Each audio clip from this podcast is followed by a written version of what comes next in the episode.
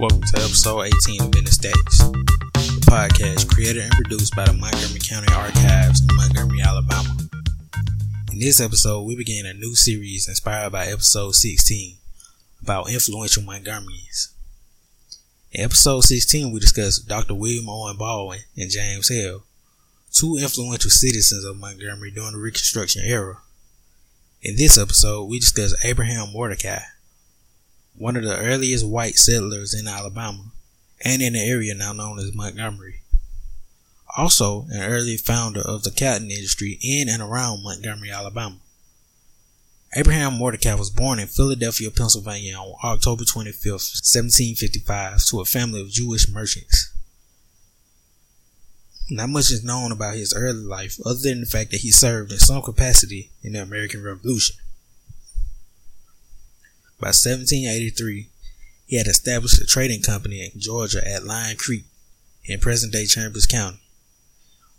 Mordecai traded with Creek Indians from Cusseta, a Creek town located near the present day location of Fort Benning along the Alabama Georgia border. Mordecai would trade his European goods and utensils for furs, medicinal plants, and other items that he would later sell. He was fascinated with the Creek Indians, originally because he believed that they may have been one of the lost tribes of Israel, and tried to speak to the natives in Hebrew, believing their Muskogean language to be a dialect of the Hebrew language. He would marry a Creek woman and become known amongst the Creeks as Makose or Little Chief.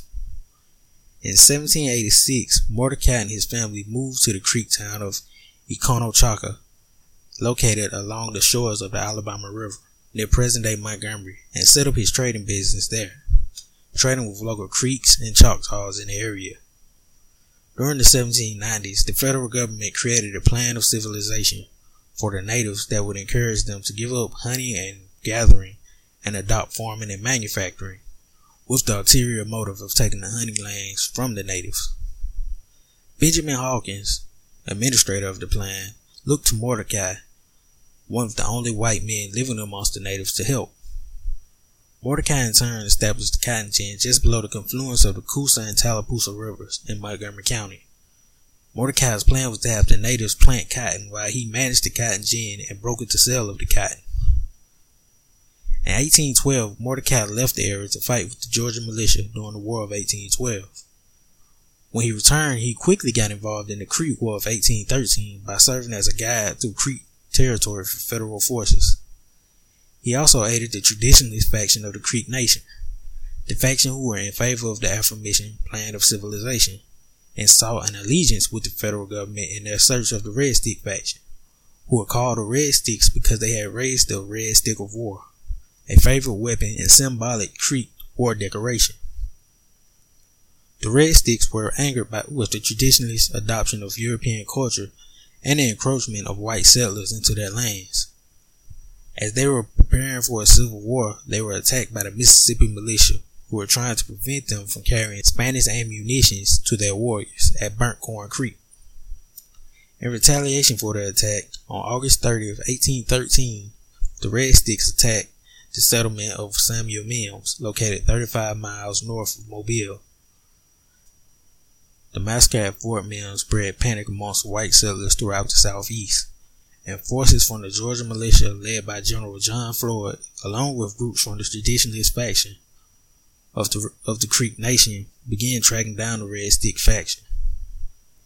Mordecai was present at a few major battles of the Creek War, including the Battle of Autossee that resulted in the death of 200 Red Sticks. Sources suggest that Mordecai was present at the Battle of Horseshoe Bend, which resulted in the final defeat of the Red Stick faction. After the war, Mordecai returned to his trading post and served as a cotton broker in the area until 1836, when the Creeks were forcibly removed from the area. Mordecai remained in the area, but some reports state that his wife and children were removed west to Arkansas and then to Oklahoma. However, other reports suggest that his wife had already died and his children had moved from the area. Mordecai relocated to Dudleyville, a town in Tallapoosa County, and opened a store there. He became a popular storyteller in the town. Reporters from various newspapers were particularly interested in his life, as well as his experience in the Creek War. In 1847, the historian Albert Pickett interviewed Mordecai for his book, History of Alabama, and incidentally of Georgia and Mississippi from the earliest period.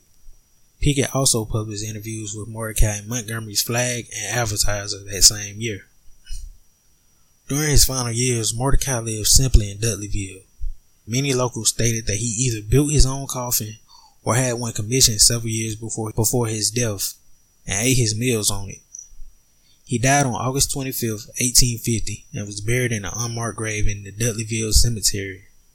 On July 4, 1933, the Tohopeka chapter of the Daughters of the American Revolution placed a granite mark on his grave and honor of his service during the American War of Independence. Although the Montgomery County Archives does not have any records that relate to Abraham Mordecai, we do hold records that date back to his lifetime, as we have records that date back to 1816. If you would like to view any records held by the Montgomery County Archives, please feel free to visit our website at www.mc-ala.org. Go to the drop down menu and click Archives. There you can find finding aids, digital exhibits, lesson plans, and more. You can also visit the Montgomery County Archives at 101 South Lawrence Street.